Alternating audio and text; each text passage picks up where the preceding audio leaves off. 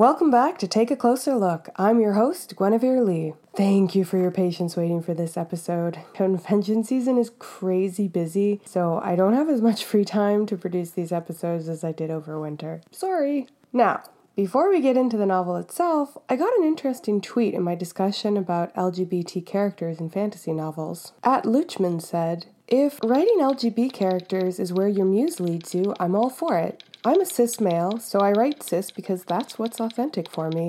I prefer authenticity over all else. Write a great character, and I don't care who they love. Characters in a novel should look and feel like friends and neighbors. I don't write main characters who are L G B T because I don't know what that feels like. But there are often characters who are, because they're part of life." I wanted to start with this because it brought up an interesting point that I think keeps a lot of cis writers from avoiding L G B T characters. Even though a cis writer has no problem writing a character of the opposite sex, for some reason a lot of writers worry that they can't authentically portray L G B T characters. It really says something about our society when we think of L G B T people as so other that a cisgendered person is afraid to portray them in books. I realize this probably comes more from not wanting to offend the L G B T community, but it's silly. Writers need to be able to portray characters who have nothing to do with them personally, and I feel like if they honestly can't portray an L G B T person, for whatever reason, then maybe they should try to read more books which include these characters. All this brings us to the Prism Knights. These books are written by J. Kiakas, who identifies with the L G B T community. What I feel readers will notice when they pick up these books, though, is that the characters' genders and sexualities are not the things that define them. They are defined by personal trauma, regret, and their will to live, just like any good character. And with that, let's take a look at Prism Knights number one, representing the color red in the rainbow flag, Coquelicot. Once again, in summary. The dedication on this book is what really grabbed me. Any book that opens with a dedication reading, "For my love, who encourages my self-indulgence for evil lesbians," is certainly something worth checking out. Before the proper narration begins, we are given a quote, "Monsters aren't what she thought they would be." And so begins part one. We are introduced to our main character, Fern, who has just defeated some monsters. She stands outside a tower. She's a treasure hunter, and she's come to loot. She climbs the tower, trying to gain entrance before a sudden downpour washes her away. She finds a balcony, but as she climbs inside, she's attacked by a sword-wielding princess. The blade is dull, though, and the princess doesn't fight with much skill. Fern is able to fend her off easily enough. The princess, who introduced herself mid-fight as the lost Princess Cordelia, turns out to be playing Fern. As soon as Fern missteps, Cordelia takes advantage of the situation and manages to disarm Fern. With her knife to Fern's throat, she unexpectedly says, "This is it, Miss Knight. You are my new suitor." Obviously, Fern has passed her test, and Cordelia kisses her. At first, Fern protests that she's the one in control here, but the two fall on each other, making love while the storm rages on outside. The day after, Fern lies in bed, rather impressed with Cordelia, and surprised that Cordelia was there at all, since she had been expecting a witch in this tower. Cordelia says there was a witch, but she left the tower a long time ago. Apparently, Cordelia spends her days in the towers fighting off suitors, burying them under the floor. In fact, they're standing on their bodies even now. Fern wants to know her story, so Cordelia begins. Flashback. As a young woman, Cordelia had a troubled relationship with her brother. He emotionally abused her, leading her to snap and attack him, murdering him in his sleep. As punishment, the king and queen give their daughter to a witch, to be kept locked in a tower far away. However, the princess seduces the witch, though they never kiss. Instead of keeping her as a prisoner, they work together. The witch makes the princess armor and a sword, and spreads the rumor of a lost princess in need of a brave knight to rescue her. With her long locks of hair, the princess entices the princes and knights, allowing them to climb her hair and enter the tower, where she would fight them to the death. They would hide their bodies under the floorboards, their blood leaking into the tower, each body adding to the witch's power. Then one day, Cordelia says the witch went out to spread more rumors of the lost princess and simply never returned. Cordelia acts depressed about all of this, and Fern wants to comfort her. Her response is to ask Cordelia if she wants to start a war. Cordelia asks what she has in mind. We then get a look into Fern's past. She has just been in a fight with a man, resulting in his death. She is discovered by a blacksmith, but rather than turn her in, he decides to make her a suit of armor. Fern pays for this by stealing wallets from her victims, though it's left ambiguous who these victims are. Is Fern a serial killer, an avenger, your average mugger? We don't know. except that she is capable of doing terrible things. With her armor in hand, Fern then begins to study fighting as a knight, both from observation and dueling. Part two. Some time has passed. Cordelia wears her suit of armor now. Her armor is described as being black as death and ash, though in my mind that reads as being grey. The two are wounded, but alive, after an intense battle. Whether through an official ceremony or just their dedication to one another, they are married now and call each other wife. As they patch each other up, it's quite clear they enjoy this wanton destruction. Although it's clear they've started a war, it's not clear who they started it with.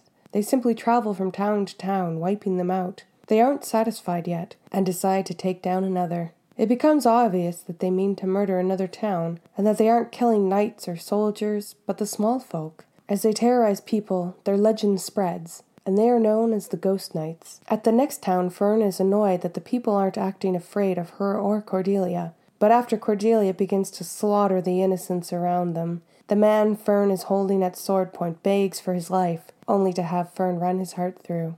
The next section is one of the more disturbing passages. Fern muses over how easy it is to destroy a village, full of people who either have no weapons or don't know how to use them. Fern takes particular pleasure in searching for people hiding, ferreting them out by following the smell of their fear and panic. Years go by with them doing this, and eventually Fern grows mildly bored with murdering innocents. Instead, she prefers it when the men fight back, and then she can beat them down, enjoying them beg for their lives as she murders them. After wiping out a village, they often sit on a roof of one of the taller buildings, watching the sun rise after the night of bloodshed, then go to a bedroom and spend the day making love. After leaving one slaughtered village, Fern and Cordelia realize they're being followed. Sometimes men would try to fight them, but both are surprised to see it's a woman wearing armor, carrying a shield and sword, and who is trailing behind them.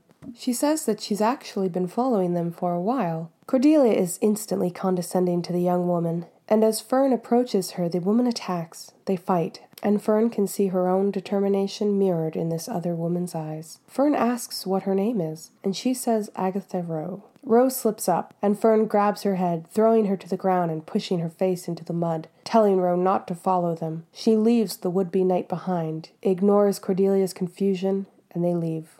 Part three. Roe waits until the ghost knights are gone before pulling herself out of the mud, feeling shame and frustration that she wasn't good enough to take out the ghost knights. In a dense old forest, Fern and Cordelia make a fire. Fern says that she should take it easy for a bit, that they've pushed their luck enough, rather than argue. Cordelia agrees. They go to find some shelter for the night, but it's clear that Cordelia is troubled by her wife not killing Agatha, and now wants to stop fighting altogether for a while. They find shelter in an abandoned hut, and make passionate love, while Cordelia curls up, fast asleep next to her wife. Fern looks outside. Judging from the clouds, a storm will soon be upon them. A few weeks have passed, and with the warming weather, Fern is actually looking forward to some rain. More than that, she's restless, wanting to go out and shed some blood. Cordelia isn't impressed with the idea of fighting in the rain, but doesn't say no to her wife. During a lightning storm, they emerge from the forest and find a waiting village. They race towards it, falling on the defensive villagers and slaughtering them en masse. Sometime after the destruction, in the heat of early summer, they relax in a field of poppies. Cordelia is dancing, and Fern is just enjoying the sight of her. She loves to watch Cordelia dance, and enjoys her beauty as well as her ability to fight and kill so many. They come to another village, wiping out another town of innocents. Cordelia had the villagers lined up on their knees, cackling with amusement as she murders them one by one. Fern is annoyed, because none of the villagers are cowering in fear. She cannot stand the idea that they think they're better than she is. She joins the killing.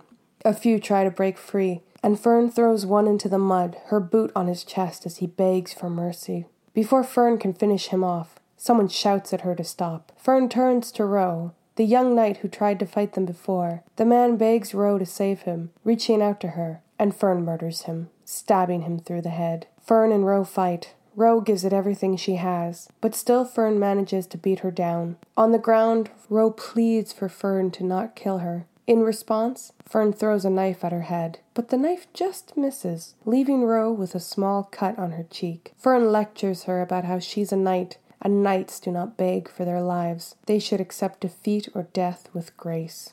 Fern leaves her, once again refusing to kill the young knight. Cordelia is confused by her wife's actions, even asking her why she left one alive. They leave, and Fern reassures her wife that she knows what she's doing. Later, as they make a fire in the forest, Cordelia demands to know what Fern is doing. Fern replies that she has a debt to repay, but Cordelia doesn't understand why that would lead Fern to spare this woman's life twice, and so Fern tells her wife a story. After becoming a knight, Fern is attacked in the forest by bandits. They shoot arrows at her from the treetops, and Fern is unable to fight them off. Wounded and surrounded, Fern is doomed, until suddenly the bandits stop dropping dead out of the trees. Fern is shocked, and then a young man emerges from the trees, introducing himself as Roe. Cordelia realizes that Fern feels conflicted about killing Roe, since she saved her life. They go to sleep, and Fern contemplates what to do. When she hears someone coming, she wakes up Cordelia just as their attacker comes close. Fern kills the attacker, and they listen to the forest if there are more coming.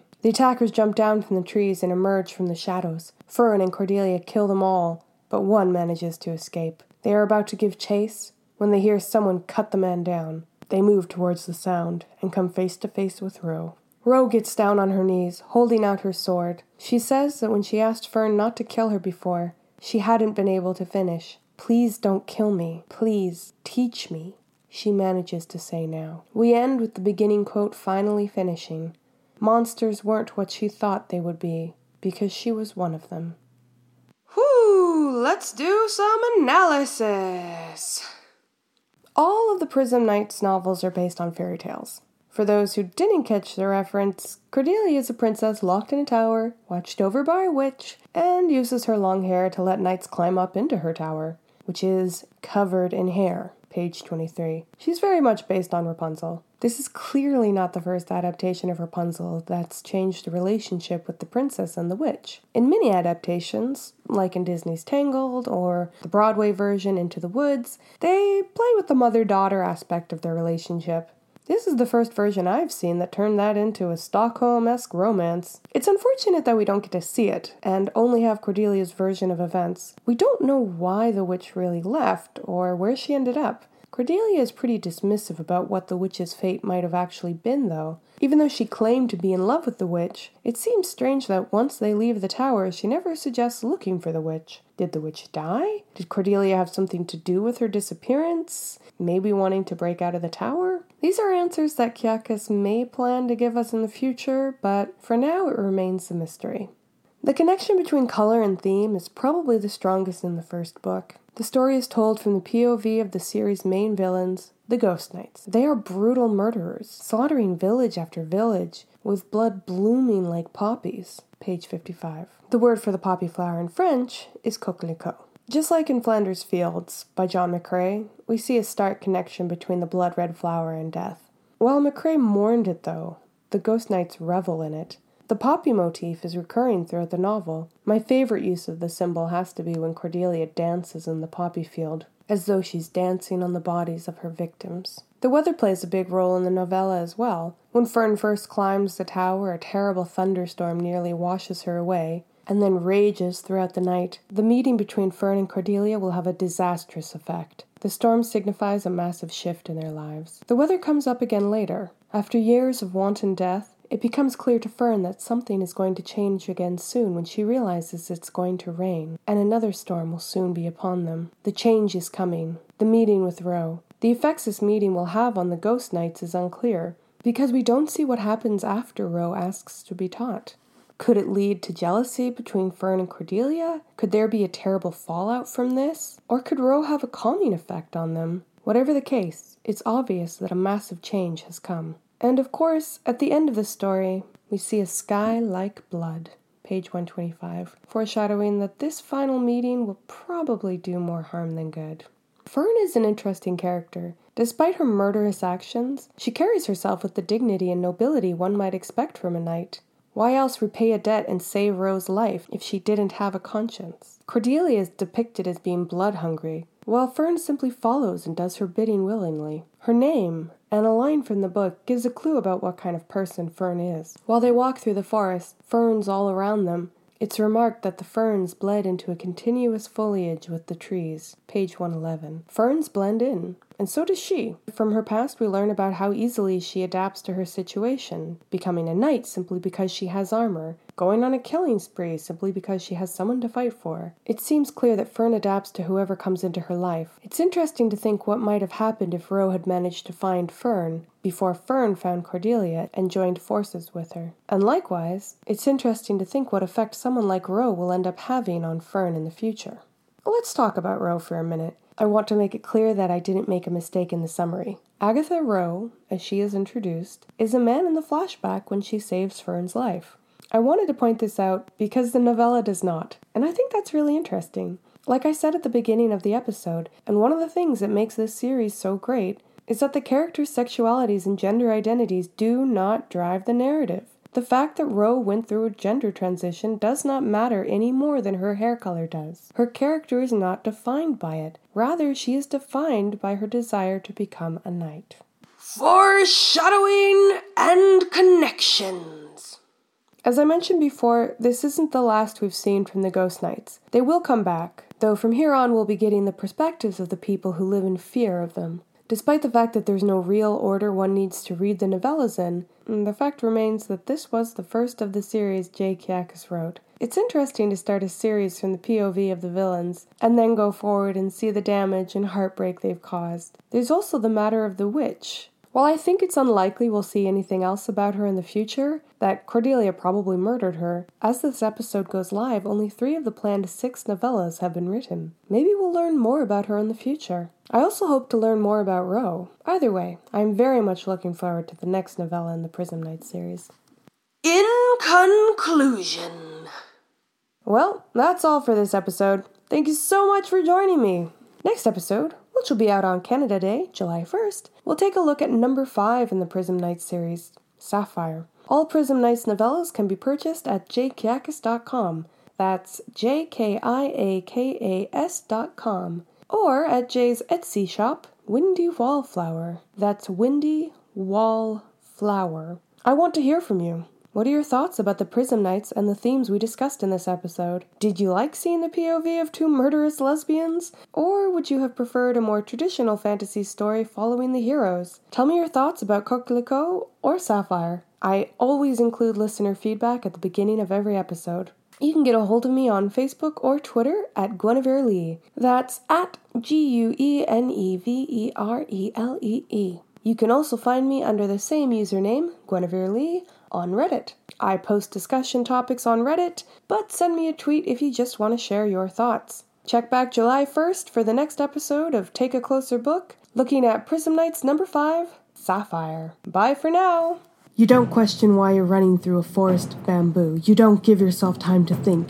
You run, you scream, you cry. You run and run and run, and you hope the man chasing you with a bow and arrow doesn't kill you. Lita and the Samurai is a tale of a modern girl in ancient Japan.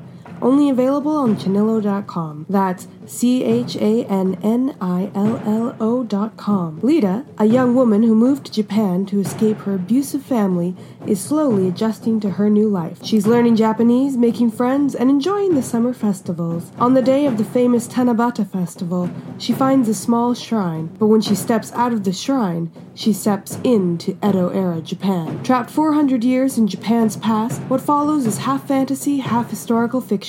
Is her coming here an accident? Or does it have something to do with the sudden appearance of European ships off the coast? Lita must discover how she ended up in this situation and how she can get back home, or if she even wants to go back. Lita and the Samurai updates bi-weekly on Mondays. You can read the first chapter for free on channillo dot com. Once again, that's C H A N N I L L O dot com.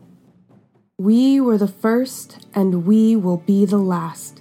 From Morgan James' fiction comes the exciting new historical fantasy Orope, the White Snake, by Guinevere Lee. The whisperers of the gods have seen the vision, the gods destroying the world in a flood because the old ways have been corrupted and forgotten. Three are chosen, Tersh, Kareth, and Shadi, to go out and warn the world. The gods must be appeased. In Orope, the White Snake, Tersh must leave her children and travel to Matawe, the kingdom in the mountains. She also must care for Kareth and keep him out of trouble. Kareth, told since birth that he is destined for greatness, has been expecting this moment. Certain that he is ready, He quickly discovers that his confidence and curiosity have a tendency to lead him into dangerous situations. Shadi finds himself traveling alone to find the people of the jungle, the Petzahalpa. The jungle seems like a paradise until he discovers the darker rituals practiced within. Samaki is a merchant who returns to Mahat to find his home destroyed, his father dead, and no one to buy his expensive cargo. With his first mate Chewhart, the merchant struggles to move forward after his entire world has been upended. The stories of these four travelers intersect and entwine with each other as they move towards their destinations. Guided by visions, the Whisperers must use their wits to survive in these strange new lands that would rather use them as political pawns than listen to their warnings. Available in paperback, digital, and audio wherever books are sold. To learn more about Guinevere Lee and her writing, visit guinevere lee dot com, G U E N E V E R E L E E dot com. And thank you for listening. Music provided by bensound dot com.